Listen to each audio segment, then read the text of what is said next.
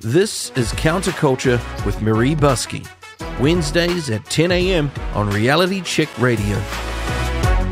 Welcome back to Reality Check Radio. You are with Counterculture with Maree, and this is Media Matters with Marty Gibson. Good morning, Marty. Oh, good morning. How are you doing? I'm good. I'm good. We had such a good time together in Papamoa doing it together last week. It was it actually was so nice to be sitting next to each other Yeah, with our it's more natural, isn't it? Just much more natural our our mountain of newspapers because there was a lot of newspaper and it was great I really thoroughly enjoyed it so we had a great time last week which was awesome and of course Mrs. Marty and Mr. yeah Mr. mr Maree? mr maree mr marty um, mrs marty rather it was great oh the the papadopoulos was awesome. Um, the mount was lovely. So I, can't, I have to say lovely school holiday break. So Yeah, thank you thank you for the hospitality. And one of the things you've also gotten back in the saddle with is writing some columns which we mentioned. And after our discussion on media matters last week you extrapolated on that into a column which is now up on the website under backslash news realitycheck.radio backslash news good response Oh yeah, there has. Well, it's you know, Kiwis are kind of always a bit backwards in coming forwards about opinions that might be controversial. But I mean, I kept a careful eye on uh, the likes on Facebook and the comments, and so the comments um, against it. The well, there's one comment against it underneath the actual article, which was from a. Oh, I just had a look at her Facebook profile, a, a, Green Party lady with a rainbow. You know, she actually it's worth reading her comment because it. Uh, well ups to her for actually reading it like coming and reading the Yeah. column and it's uh, she- difficult to know how she got what she said out of it. This is absolutely dangerous and horrible. Time you had a reality check and understood that your words are poison to so many of us. Go and do something useful like volunteering for the Red Cross. Well, I thought what I was doing was useful because I think, you know, what I was talking about in that column was quite a missing bit of the puzzle. And it certainly wasn't anti Maori. It was, hey, you fellas need to do better to Maori leadership and it was calling them out on basically um, having a, a bit of a pick around what returning to a traditional Maori societal structure might look like. And I think it's a missing bit of the puzzle because it never feels right to me this idea of Kiwis being anti Maori because it doesn't fit with what I know about how we get on, and we get on good Hmm. Generally. You know, we've got to talk about the cultural differences. And when you get really down to it with Maori friends and you say to them, hey, you know, you know what a lot of Pākehā aren't happy about with Maori is their different opinions on or different attitude to property rights, say. Pākehā might be appear stingy to Maori or, or cold. And unless we talk about that stuff, we can't get through it. And when we've got iwi leaders and uh, the government basically growing like cancer between us and, and trying to be an intermediary. That's what's driving the division Mm. in, in society that we're seeing. I covered breakfast yesterday, and one of the clips that I pulled out was Dilandy. And I deliberately chose this section in the clip because she talked about actually some of the elements of that class and hierarchical system in Māoridom, which which you Right. covered in your column. Yeah. And and about the language. So we were discussing language. So do go back and check that out on the replays because I think she just summed it up beautifully. And she is the voice, her and Karina Shields, these are the voices that within the Māori framework, current modern Māori framework, are not being heard.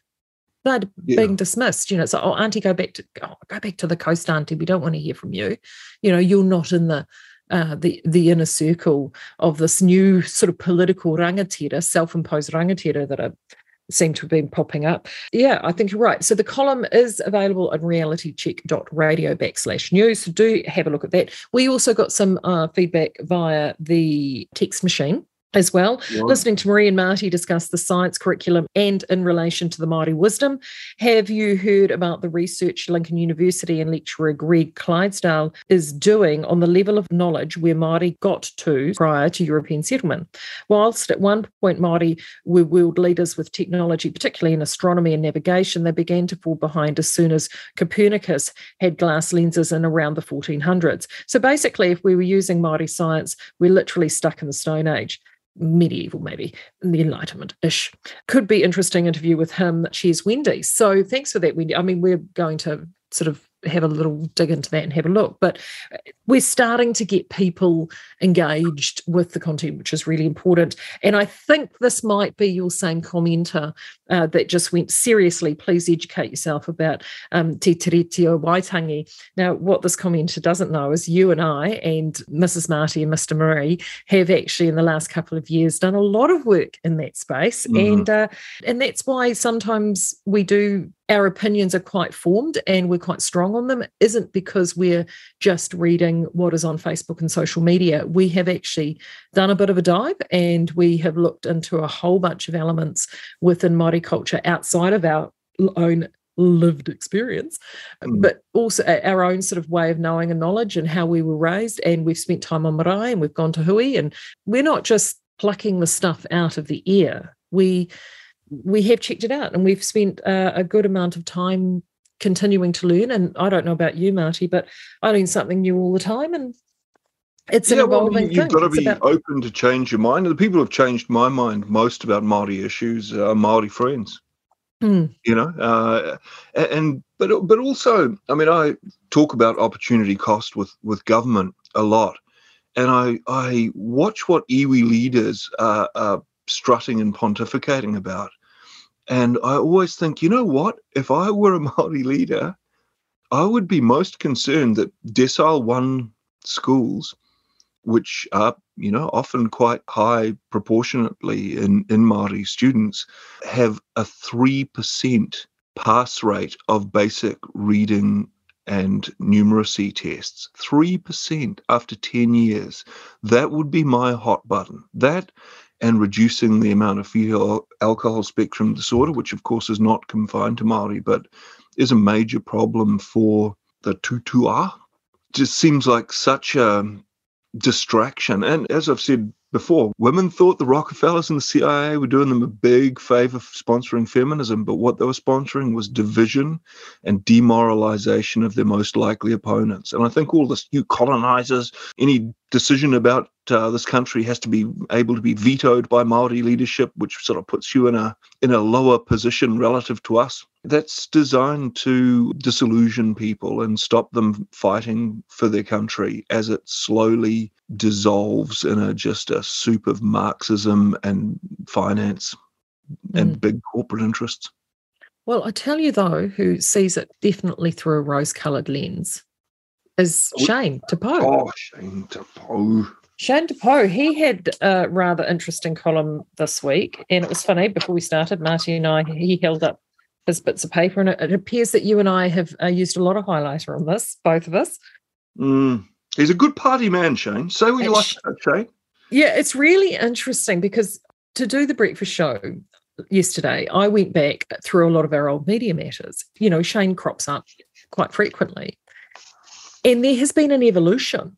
The closer to the election that we get, the more partisan we're becoming closer to the election. And the headline for Shane Te Pou in his column in the Sunday, Sunday Herald, Māori ministers have a proud record, he says. The ugly side of this election campaign reared its head again this week when Christopher Luxon told an audience in Nelson that if, if they wanted an end to the bilingual signs and the use of Te Reo Māori by government agencies, they should vote national. Make no mistake, we're becoming more tolerant and a multicultural society, and that's a good thing. I'm glad he's noticed that, Shane, because we have actually I think, been there for a wee while. Unfortunately, every time we make some advances towards being in a more inclusive society that celebrates our Māori culture through things like Matariki, Te Matatini, and using Te Reo Māori in public settings, there is someone to kick us back against it. A bit reactionary, I thought.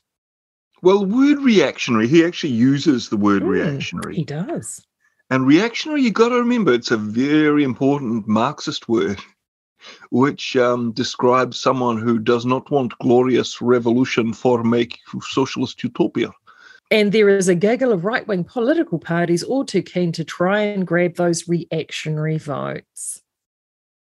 And, mm. that, and, and the interesting thing about all of this, and I think, look, we're going to have to buckle up and strap in people for the next 90 days because this is how it's going to roll. We're going to see all of this tit for tat. And I have to admit, I think I'm starting to feel a bit weary about it already. And we're going to dive into the piece with Winston a little later on. But sometimes just wake up sort of staring into space holding your passport. oh, you know, I'm so already there. Yeah. Uh, mm, so I'm going to, yeah.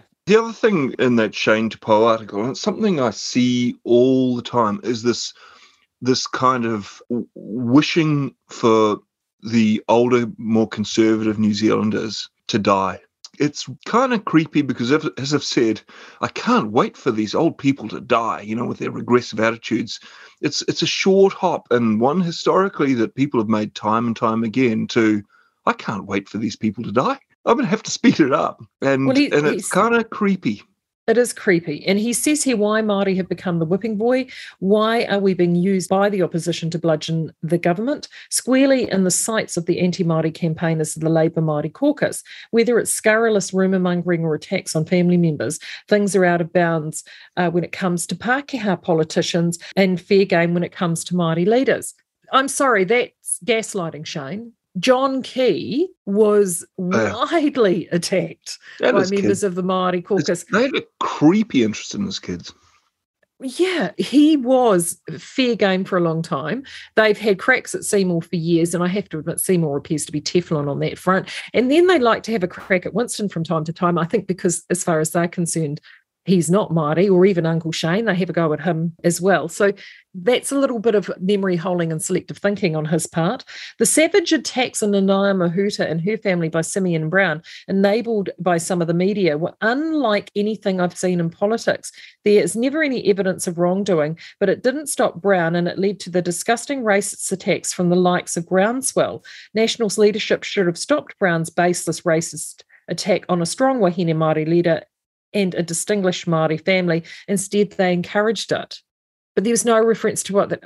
Mm. I've got to get a T-shirt that says "Labour's Maori Caucus," putting the Mao in Maori. Look, to be honest, I can't even remember what those attacks were from Simeon Brown. Can you remember that? Oh yeah, it was it was basically Peeni Henare. His wife got half a million dollars in government contracts, and uh, he had declared it back in 2018 but again, you know, you often find with these political power couples, you know, whether oh, it's Julie Anne Genter and her husband or her boyfriend, sorry, partner, partner, you know, who's got some consultancy that got a couple of million bucks for cycle reports or something mm. like hmm. that, or Nanaia Mahuta's uh, husband, husband, you know, who yeah. who, who, got um, all that doc money the objection to it is that it kind of just underscores that it's a big club and you're not in it. And I think that's where the resentment comes from. And as I said in my column, the resentment a lot of people have towards iwi leaders is their attitude to uh, Pākehā taxpayers is very much like the attitude that chiefs used to have towards slaves. And uh, we're a proud people with a history of abolishing slavery and opposing tyrants. And uh, mm. we don't like being talked to like that. Yeah, we don't. And Shane is saying here, you know, all of these attacks on Nanaia, it's unfounded. Well, I mean, I'm sorry, she leaves that barn door wide open. New Zealand pledges almost 19 million for wetlands at the risk of climate change in Asia. Yes, you heard this right, people. I only saw this in digital. And this was Mr. Maree that dug this out and sent it to both of us. New Zealand is giving almost $19 million to help people living in wetland areas in Asia to adapt to climate change and avoid displacement. 19 million dollars to Asia. Just chucking it round.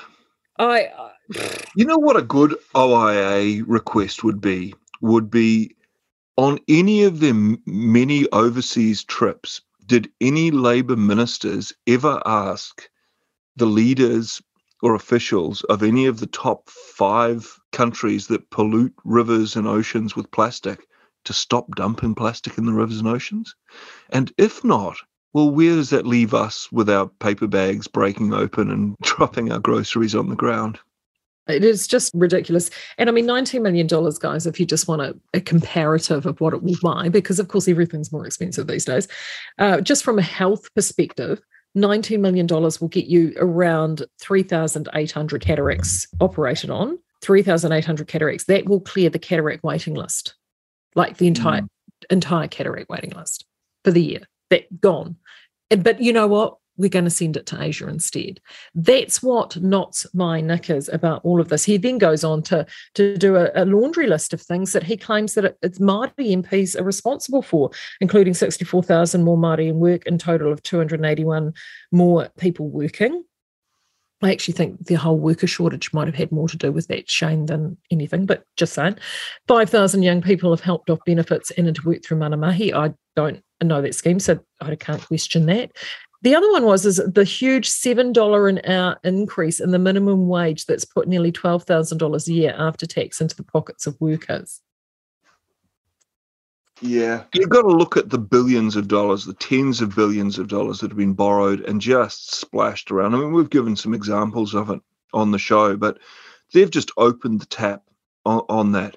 And you know, if, if you increase government debt by 100 billion or whatever it was, I had a look for it this morning. I couldn't really find what the public debt was uh, in, the, in the short time I spent looking for it, but I understand it's over 100 billion. Have you got an, a fix on it?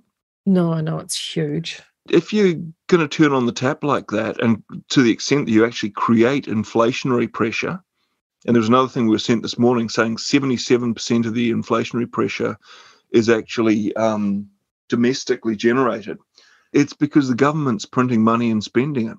That's where the inflation's coming from. If you're going to do that, you're going to have some outcomes that you can talk about. It's amazing to me how they can spend that much money and achieve so little, but they achieve something at the cost of our kids who've got to play it back on top of whatever else yeah, I was a bit grumpy this week uh, with with the news, and we talked about that beforehand. It's it's you sort of go through it, and as you say, saying, that in the lead up to the election, it's going to get more and more extreme. Yeah, it will go. Um, just directly above the Shane Te piece, of course, is Paula Bennett, who um, is asking people to stop being mean about her friend Lux. Uh, and I think this is this is. She call him Luxy? She uh, she called him. I think she just called him Lux, or did she call him Luxy? No, I think it was just Lux. But anywho, again, a lot of this is. I think we're going to see a lot of playing the man, not the ball stuff between now and the election, and we're just going to to deal with that. And speaking of uh, playing the man, not the ball, I talked briefly about this with Cam yesterday. I wanted to dive in it with you. Five pages five pages Sunday Star Times, the first five pages, yeah. which were probably, if you got the Sunday Star Times, it was about the only thing worth reading. Cry Freedom was the headline in crowded rooms on the campaign trail. Winston Peters seems more willing than other mainstream politicians to hear out conspiracy theories, but can he ride his freedom wave all the way to the beehive?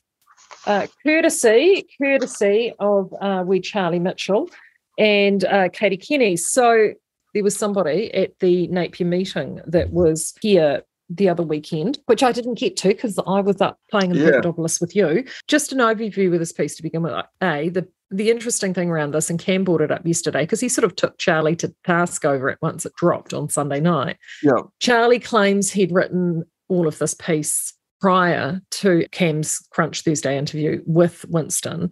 However, there are quotes in there verbatim from that interview. Yeah. So I suspect that Charlie did sort of pop in and check in, and Reality Check Radio did warrant mention.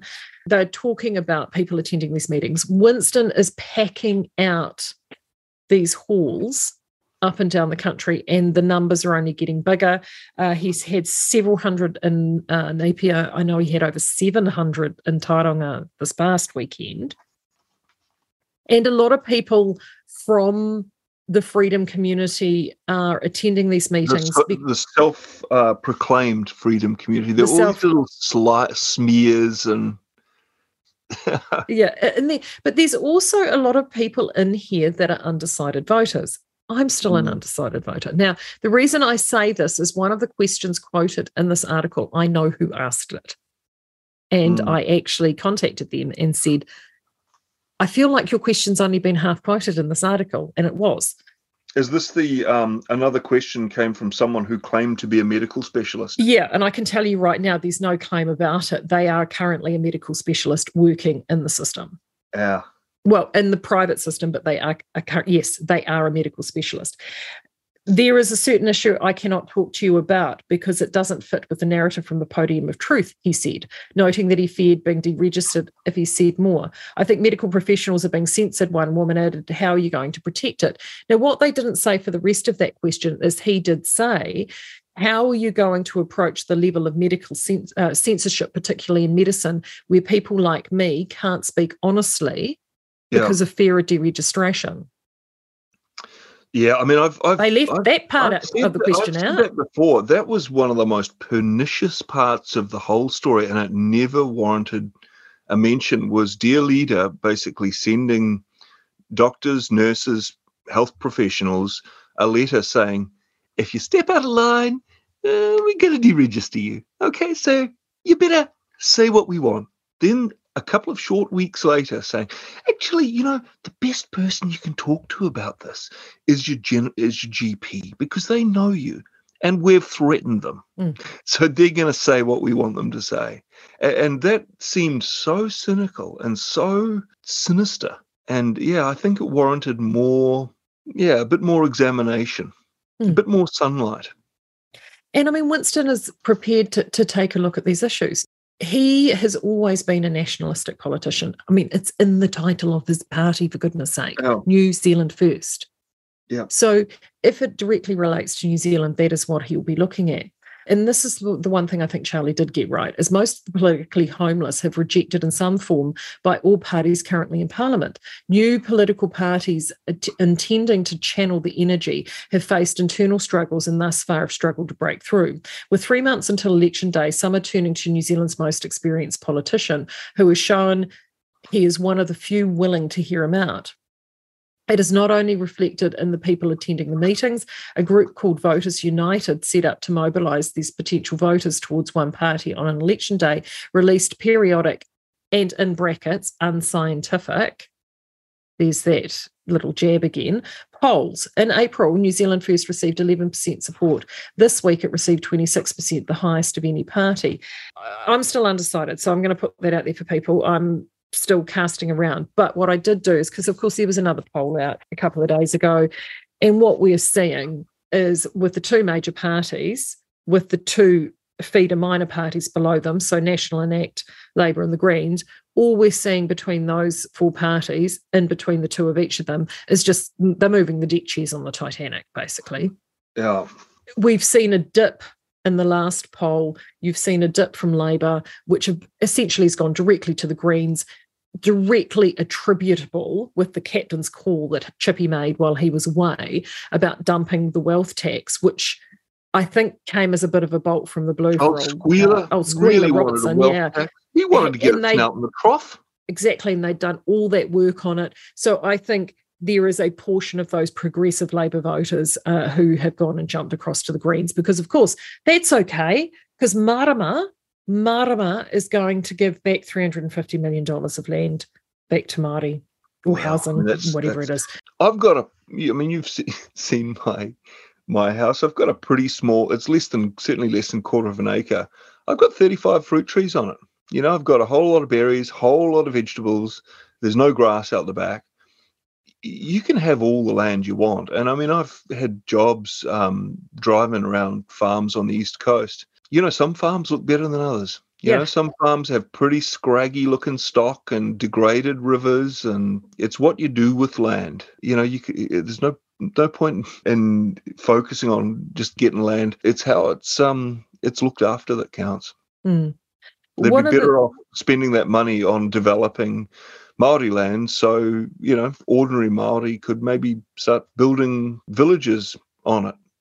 Mm. Communities you know, and some and there are some hapu that do that. You know, there are, yeah. it depends from hapu to hapu. You know, yeah.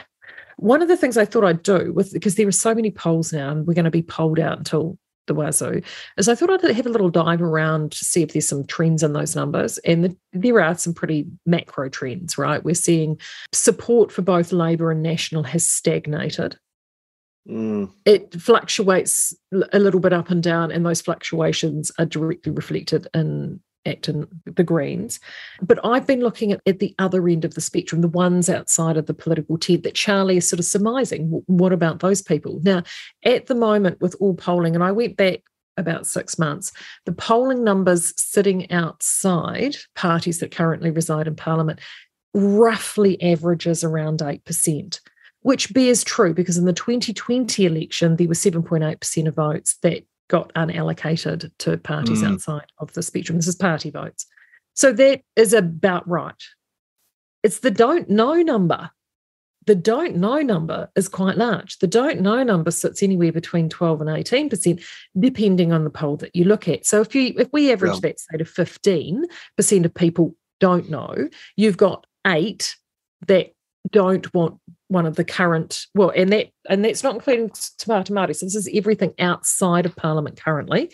So if you're looking at eight looking at parliament outside currently you've got 15 roughly uh, for a don't know. You throw that together that's 23% that is nearly one quarter of all new zealanders are not happy with the consensus. Nearly one in four not happy with the consensus and don't quite yeah. know where they're going to go. And when you're looking at labor at 30% I just think it's very, very arrogant to write off people like Winston Peters. He only needs to coalesce one and a half to two percent of that vote now to get over the line without an electorate seat, which is no small thing. I mean, generally, I think yeah. I don't think any party's got in just over the five percent, have they? They've always had an electoral seat. No, no the Greens got in with with um without uh, seats until Chloe Swarbrick no, no, no, no, no. Jeanette Fitzsimons. Sorry, I, oh, yeah. I disagree. She she won Coromandel. That's how they got in initially. I'm, I'm, I'm, sure. I'm almost certain on it. Somewhat actually, if somewhat Tane. We need Tane. Where's Tane when we need yeah. Because he knows that. I'm almost certain that they had an electorate seat. Well, I do know that uh, the trend is generally for New Zealand First to come up as the as we approach the election, and and the major parties to come down. And uh, you know, I know through my little networks that um, they're looking at some candidates that will bring some of those votes in that uh, are people who are horrified at the lack of disagreement within parliament. You know i mean i think whatever you think about vaccination and bodily autonomy and informed consent I think most people could agree it, it, it's good to have some dissenting views in Parliament. We don't have an Alex Antic like Australia does. We, we don't have that one or two voices that will say, hey, I, I disagree. The devil's advocate almost. There's this sickly consensus that I think a lot of New Zealanders, whatever their views on, on COVID or the World Economic Forum or anything like that, I, I think it makes them uncomfortable. Yeah, um, I think it. I think it does, and, and it's interesting you say that because that article focused really heavy on what Charlie would call vaccine conspiracy. Yeah. Okay. Now you and I have said this time and time and time again, and we tend not to talk about this because there's so many other things to talk about. So let's park the good page in a bit that Charlie dedicated to that. Let's park that off to one side and then they have a little jab around again still around vaccines and still around vaccination rates. So they they dedicate essentially the whole back end of the article to that is the issue for, for these voters which again i think long voter draw rather it some voters it is. But for many voters it's not. For many voters they're wanting to vote around actual freedom you know, like mm. not being illegally locked down like they were to begin with, and laws being made retrospectively to, to be jammed through. They don't want to have our rights removed like they were, like the digital vaccine passports introduced without consultation to the point that Amnesty International said, hey, New Zealand, you know, that's not cricket. They want New Zealand to be looked after first. They don't want to see $19 million going off to wetlands in Asia. They want to see $19 million spent on dropping the health waiting lists in New Zealand, fixing the freaking potholes. Finally, people are going, oh, yeah, National going on to fix well, yeah, potholes. I mean, Features, not benefits. Well done, National. Yes, fix the Yeah, you're getting there. I mean, you know, 19, $19 million for wetlands in Asia. Yeah, okay. For me, the big thing is $70 billion this decade on Paris Accord uh, commitments, and not just our Paris Accord commitments, but the additional ones that James Shaw's been flying around the world begging for New Zealand to be subject to on the basis of our agriculture. I don't think a lot of Kiwis understand that. No. We didn't have to put agriculture in our emissions. We we were exempt from it. That little weasel has been flying around the world begging for New Zealand economy to be dismantled because I mean that's what Marxists like. Mm. No, they you do. know, And- you, and- you, you make everyone poor, then the equity. Yeah, that so sniveling little parotid Mm. gland. So yeah, I, I get if, if any Parker says to me, "Oh, treaty, you know, gravy train," it's like, hey, that's about three point five billion dollars, and we've torn ourselves to bits as a country over it. These guys are wanting to spend seventy billion dollars. Both National and Labor are all for it. Neither of them have this decade, $70 billion, 30 times the total treaty settlements. Mm. And we we we're not allowed to read any opposition to it in the paper. Mm. That if you're looking for the low hanging fruit, that's it. as Kiwis too, we've always loved the fact that, you know, we feel that we punch above our weight. The reality of it is, is that we don't need to punch above our weight. And I think we need to make sure that we put the work in down in this country before we, as you said, try and make ourselves look good on a world stage and Yeah, on a global spend stage. one billion dollars improving the quality of our rivers, then the oceans around New Zealand will come alive. Then you'll have something like seventy percent of the oxygen comes from seaweed, right? You'd improve that. Mm. Uh, you know, the, the whole idea that we borrow that money, we get we get the bankers to print it as debt that our descendants are going to have to pay back. We send it to corrupt developing nations with nuclear weapons programs that are still building coal fired power stations via corrupt carbon markets where 65 to 90% of transactions are fraudulent to have zero effect on reducing a trace gas, which is only 3% anthropogenic. Only 3% of CO2 is human in origin. That's vital to all life. It won't even do that. The fact that we're not allowed to talk about it in those terms bothers me a Mm. lot. Yeah, it, it does. It does. So that piece, Sunday Star Times, uh, was also online without a paywall, so you can go and check that out. Again, we're going to talk a lot about elections leading into the election. All of us will. I know you're covering it in political panel. We, we talk about it, it here from a media perspective. I just hammer home for those of you who are in the undecided camp. So I'm part of the sort of 15 ish percent. Remember, you do have two votes. Okay, Mm. so you you are able to cast your vote in different directions if you so choose. I think that is some, something very very important that we need to remember as well. I think that that will allow us to potentially vote with hearts and heads. Again, I'm still completely undecided.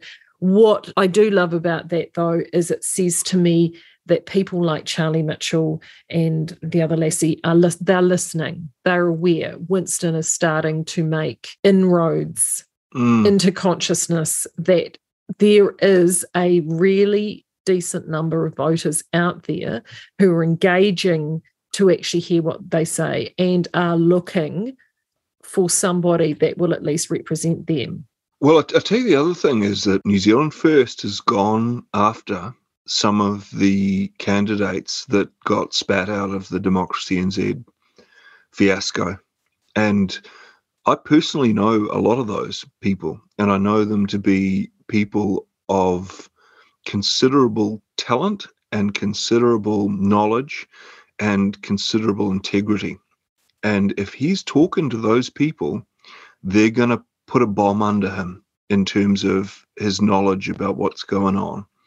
And and when you are around, I guess the people who are in in that camp, you know, that are so so derisively described by those hacks, when you know them and you know how much more intelligent they, they are than I mean, I've spoken to doctors who've sort of said, Oh, you know, the Ministry of Health tend not to put us crook on this stuff. Whereas the doctors who are against it have read the peer-reviewed literature and they've they've done deep, deep dives. So I know which one I'd I'd trust more: the one who's just listening to what the Ministry of Health's saying, or the one who's doing their own thinking. Their It's own funny you should say that because one of the things that we discussed um, briefly was about fact checking some of the numbers that Charlie had in that article. Uh, And now I know in terms of the excess deaths, they didn't not say that the excess deaths were not happening, but they brush those off because it was like, it's okay. Those ex point. death, no, it's okay. Those excess deaths because they're old people Yeah. because their lives obviously are not worth anything. So Yeah. If it was that- not young people, as you'd expect. as you'd expect, mm, I think if we took Guy Hatchard would disagree with that. However, that aside, he obviously had other numbers. Now he would have submitted those numbers to the Ministry of Health, uh, or submitted the requests to the Ministry of Health for his fact checking. The Ministry of Health has supplied that information back. Yeah. So people disagreeing with the Ministry of Health are contradicted Yeah, by the Ministry of Health. There was a very interesting and uh, some data that came out on the disability figures out of the states. Uh, Did you see that graph where oh, you know the Ed Dowd graph, the one that kind Yeah. of looks like the Matterhorn and goes oh, shoots sorry, straight up. UK PIP clearances? Yeah, You're looking at monthly uh, PIP very flat, only kind of a ten percent wavering from Mm. 2016, and a 2018. PIP clearance is like um, a claim clearance, isn't it? It's the Yeah. when a claim has been settled or yeah. It, it's accepted. flat, flattish, or just just very neatly conforming up and down to around this trend line, which is flat, right up until early 2021, and it just takes off like a rocket. And so you you've got it going from so the percentage was around 25%, and it's up to about a, it's 180%. Hmm. That's not a, a blip. No, And those PIP clearances are going to be in a pretty stable ratio with deaths. Yeah. Look, only sort of time will tell with a number of these things. I did dig out. I did dig out. Where is it? Andrea Vance this week too sort of dived. Everyone dived into politics this week. I mean, Heather du Plessis, and just quickly, she dived in crash poll, a wake up call for Labor. Uh, again, I was just doing those numbers. The biggest thing she highlighted was in terms of performance and the turmoil around that and the concern that Hipkins might have. Andrea Vance went one step further. Hipkins is determined to win at all costs, but is Labour's sole price? In the battle of Chris versus Chris, something is off. Christopher Luxon's presentation problems have been wide, widely canvassed. Commentators have correctly diagnosed that he is the main reason the party isn't polling better. Robotic and prone to mistakes, He's what you get of ChatGPT, a leader for the National Party. But equally strange is the, the characterization of Christopher Hipkins as some kind of political ingenue. This is the narrative Hipkins has weaved around himself, the boy from the hut who found himself prime minister, pinching himself after Jacinda Ardern's resignation. It's a meta cliche that we in the media regularly default to. There it is Mm. again in Beijing, the man more at home in the Cozy Club than in the Great Hall. The reality is so much more. Hipkins is complex, ambitious, and one of the most ruthless politicians we have. He's a scrapper, battle hardened from Labour's brutal nine years in opposition and following the fall of Helen Clark's government. Well, the worst bit is tutored by Trevor Mallard. He learnt the dark arts of politics under the shadow of arch parliamentarian Gerry Brownlee and by watching John Key, who alternated charm and vicious real realpolitik. I mean, I find the whole front of Ardern and Hipkins is just, oh, you know, I'm just, I like to eat sausage rolls and drink Diet Coke, or, oh, you know, I've got anxiety and I want to be kind it's it's so much more sinister than someone who just is blatantly has some tyrannical impulses, which both of them did.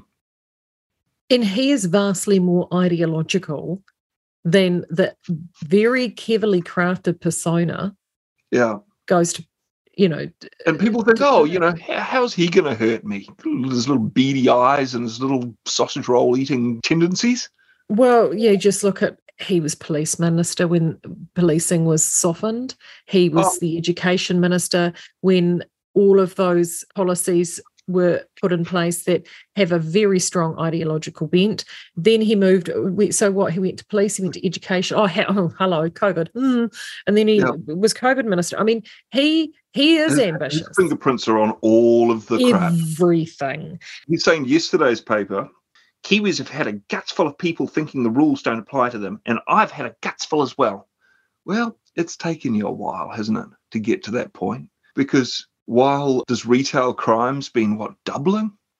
Yeah. The, the convictions are going down because you don't like the idea that maybe the, the racial profile of some of the people doesn't suit your narrative. So you're willing to sacrifice hardworking retail business owners for your ideology.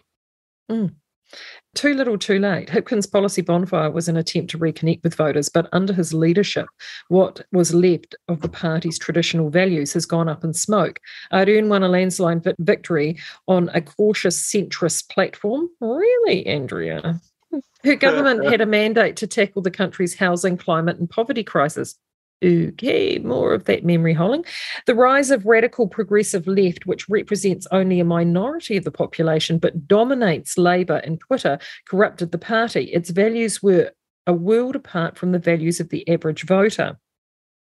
The party's public spending policies are failing, the healthcare service is crumbling, with doctors, nurses, and other health workers overworked and struggling to make ends meet on low salaries. Schools, polytechs, and universities are in a state of ruin, and soaring prices and painful interest rates have heightened inequality. Yet last week, Hipkins killed plans for the fairer tax system. Now, the thing is, is that he is part of that minority. And in this article, the media is part of it because the next sentence is Labour now remains trapped in the ideological comfort zone of low taxation. I don't think most Kiwis would agree that we're um, living in a comfort zone of low taxation. I can tell you right now, I've got a twitchy passport, just saying. Yeah, it, it's not sustainable. It is not sustainable. It is not. And people are going to start to leave. I mean, I couldn't find the story. I, th- I thought it was in the weekend papers. It might have been in Friday's Herald. Mark Ellis announcing that he is leaving yeah, this country. In, yeah, Hosking talked about on ZB as well. Yeah, and and he's off to Italy, and I think he'll be the first of many. I know that there are ones that the Zuru Toys crew. They, whilst they have a base in New Zealand, I can bet you dollars to donuts if you looked at any of those key business entrepreneurs in New Zealand who who we proudly call as our Kiwi entrepreneurs, I'd love to know how many of them are actually tax residents mm. in New Zealand, which well, means Stephen they... Joyce. I think you you didn't have this, did you? But, no, I didn't. Um, he excoriated, and it's just you know, who would have thought Marxist student politicians you know, I've never had a job that didn't involve moving up the conga line of suckholes, aren't good at managing an economy. All of their progress is based on incurring horrible debt mm. at the cost of business. So, yeah, he was basically saying left wing politicians seem to have no idea how the decisions that create wealth in this country are made. And, you know, there was recently that, you know, Chippy's, you know, mixing with the um, business community because he hasn't really got any business contacts. It's like, how do you do that? You must have mm. gone to endless openings and things like that. You not have any friends at all who aren't Marxist student politicians. That's okay. He's in it for you. Yeah. He's in it I mean, there's a lot underlined in this. While left wing pundits think they can pick on people with assets with impunity, the public realize how self defeating that would be. And I think, you know, we've often said that. I mean, I'm I'm not super money driven or super wealthy, but I understand how vital people who um, do build big businesses are to an economy. Mm. Their children resent them often and they pay a heavy price for it. I mean, you know, with the business I've got, you know, you do go through a lengthy period where has cars of your staff looking better than your car, and you kind of start to make headway, and then you need a, a vital bit of capital equipment, and so you're back to buying groceries on the credit card. You know, there's a there's a long grind, and and if people don't think it's worth it, they'll go somewhere where it is worth it. Well, or, we haven't even dived into um, SMEs in this country, yeah. but both of us are, are, people that's our livelihood. We've been there for a long time, so small to medium enterprise. It has been systematically destroyed. Yeah. Well, he said, you know, he closes by saying political left in this country almost always ends up in the same place high government spending, big fiscal deficits, inflation, domestic recession, big balance of payments deficit, a squeezed middle class, and more people leaving for a better life elsewhere. I'd say the difference in this time to previous times when, you know, elect a, a more conservative government to kind of clean up the mess is that Kiwis, especially young voters, have been through an education system that's just been slowly flooded with Marxism. And so critical thinking's been replaced by well, what's the right thing to think or what do good people think? You want to be a good person, don't you? And that could, as it is in the States, you know, that, that could head off the corrective measure that could mean we ride it all the way down. Mm.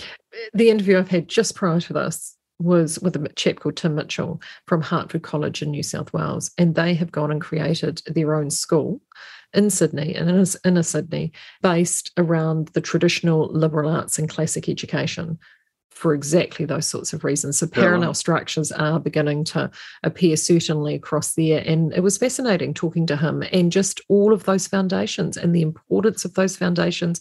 And the biggest thing with them is to create, and it's a boys' school, to create young men who are critical thinkers to be able to formulate and help make these important decisions moving forward. Because as he said, when they looked at a survey with CEOs, a huge number of the top CEOs had uh, liberal arts educations around these classic Western yeah. values. There's a reason that aristocratic uh, families send their kids to to get those sort of educations. Mm. They give you a broad understanding of the sweep of time that's just not possible in a modern education system. And I think also, I mean, you know, another theme I picked up in the paper this week was particularly around women, but it's also around Maori. Just this, it's not your fault, you know. There's, I started off by looking at Kiri Allan, you know, like Allan added, it's been a really tough time for me lately, and I've really appreciated all the aroha that's come my way. It's helped me to get through, and I know I can come out of this a stronger and better person. I mean, there's the lady, you know, and this is, I'm not going to go into this and you know use it for a political point, but the we're going through this harrowing trial started this week. Um, that woman who's murdered her three young mm. children and is pleading insanity. Insanity. I actually went into Spy this week. You'll be proud to know. Jonah um, Hill.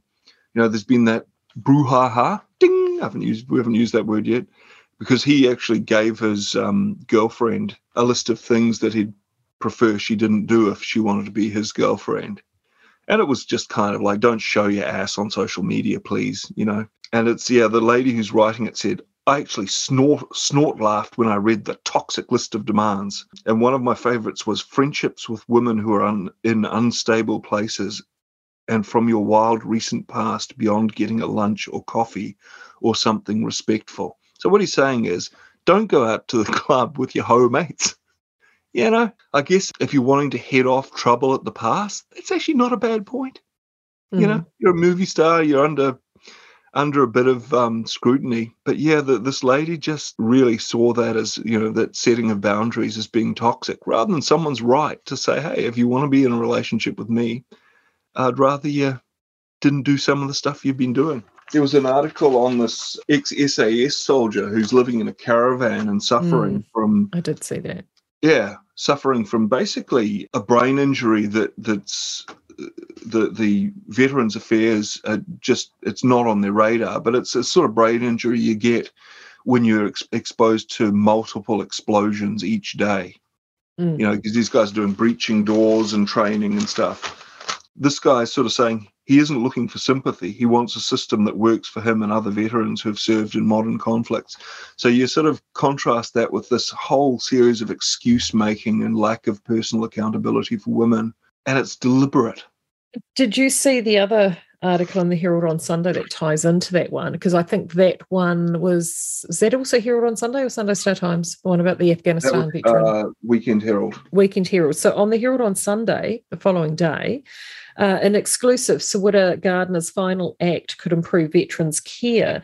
And Sir Wira Gardiner, who passed away last year, he had put in because he knew that it would have the case would happen posthumously, but he was talking to somebody else who uh, he died of a brain tumor Shortly after the di- diagnosis, Parata, uh, which is Hekia Parata, who is the widow of Wira Gardiner, visited by a long-standing friend, Ross Himona, with whom he'd served in Vietnam. Um, Himona, sorry, Himona, who served from 62 until retiring as a major in 1982, is a Kaumatua highly regarded for his legal focus on veterans issues. When Himona visited, he encouraged Gardiner to make a claim that the malignant neoplasm of the brain and the glioblastoma that would claim his life was also related to the military service. So they They did this on the basis of the brain tumour claim accepted by Veterans Affairs in 2013. Before the new law was passed, that case summarised by the board and a barrister, Christopher Griggs, an international expert in military law, was a precedent that glioblastoma in Vietnam veterans might be related to their service due to the exposure of Agent Orange. And having dealt with veteran affairs for other medical things in my former life, veteran affairs is like any other government department, whether it be ACC, in fact, they're even more strident, ACC, any of those others. If you're trying to get a claim sorted for a veteran through Veteran Mm. Affairs, A, it takes forever, and B, it's most likely declined. And they're running down the clock, so more people die, so their exposure's less. I, I uh, Big time. one of the worst sleeps I ever had was uh, staying on a marae with Korean and Vietnam veterans uh, near Takaha to see Willie Apiata get his VC. They invited me along with them, and uh, I, I'm really close friends with a, a lot of the vets in, on the East Coast, and uh, they're incredible people. Uh, But man, they scream and sound like they're choking all night long. And if you're in a room with about 40 of them, yeah, it's not a good sleep. No, So I can can only imagine. imagine what it's like for them and their families. Now, looking at the time, we've gone on quite quite a long time. What else have you got on your list before I get to my happy story? I had a funny week this week. Normally I can kind of, you know, go through, pull out some data. Whole thing just kind of washed over me a little bit. So yeah, no, get let's get to your happy uh, place and and chop out the worst excesses of my um my crossness, maybe. the story I've got is uh, fun, nice story is Hairy Maclary clan find a perfect likeness. So they've been doing a, a lookalike competition. Say hello there to the real life Hairy Maclary clan. Last month, it was announced the children's book characters were celebrating a massive anniversary, and the Kiwis were invited to bring their own canine pals to the party.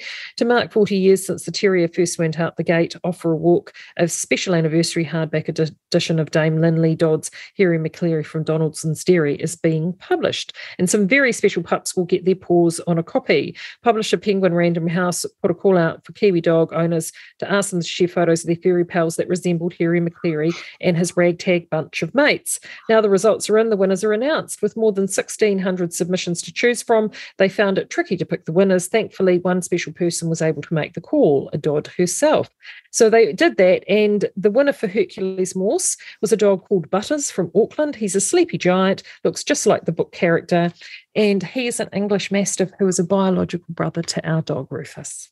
Oh my gosh, you're fa- So Rufus's brother won um, Hercules Morse as big as a horse. So there you go. maybe you should have entered uh, your dog. Rufus, I actually saw the competition and I was going to enter Rufus, and then, you know, life ensued like this job and everything else. So I didn't get round to it. But I'm I've- pleased that Rufus's brother won. So yay. there was that hilarious outrage over someone had done up that book to be Hairy Maclary Ram Raids a Dairy. Actually, speaking of books in the news yesterday morning, did you hear about Pauline Hanson's book in Australia? So she's put out a book. She's put out a book in Australia about the voice, you know, which is the vote. We Right. Actually, and I think we need to get onto that potentially next week. I did pull out a clip for this week, but it's that's heating up. That Yeah, I pulled out a clip too. uh, Yeah. from But Sunday any- Star Times. I think we could probably pull out the same one. So, anywho, the um, Pauline Hanson has put out a book about what the, uh, the reasons why Australians should vote for the Voice in the upcoming referendum, and it's hundred pages, and they're all blank, and it's Right. reached number two on the Amazon bestseller list for Australia. Yeah, well, I mean, again, it's worth looking at all that stuff internationally. I saw, you know, Trudeau's got the same thing. And again, it, it's that point I made about women thinking the Rockefellers and the CIA were Mm. doing them a big favor. I think that could be something we can dive into for next week. eh? Yeah, let's. Uh, I'll I'll uh, do some reading. Hey, well, thanks. Maree. Oh, thank you. Thank you. Thank you to everyone for listening. As I said, if you've got any feedback for Marty and I, we love to hear it. Inbox at realitycheck.radio or 2057 is the text. And also topics too. We've actually had some really good uh, feedback across all of the counterculture shows. We've had people that for suggestions for interviews. There's been lots of different stuff uh, recommended, and we really, really do enjoy that. So do uh, make sure you do it. Uh, you're back with political panel uh, this week. Friday, This yep. Friday, yeah. And then uh, you and I, we next week. I'm taking a break next week. Yeah, oh, it's I'm, we're uh, following week. Yep, and I'll uh, I'll file my report the following week. Following week, I will actually we'll do the voice the following week because you were going Yeah, to the West Island. That's right. Yeah. That's right. So we will do the voice the following week. I've actually got um, Tane sitting in for Marty next week. So young Tane. So Tane and I will, will chew the issues then. As I said, if you've got feedback, 2057 is the number, and I will catch you'll catch Marty, Marty on Friday, and then back with me in a couple of weeks. Have a great week. This is Counterculture with Maree Buskey. Wednesdays at 10 a.m. on Reality Check Radio.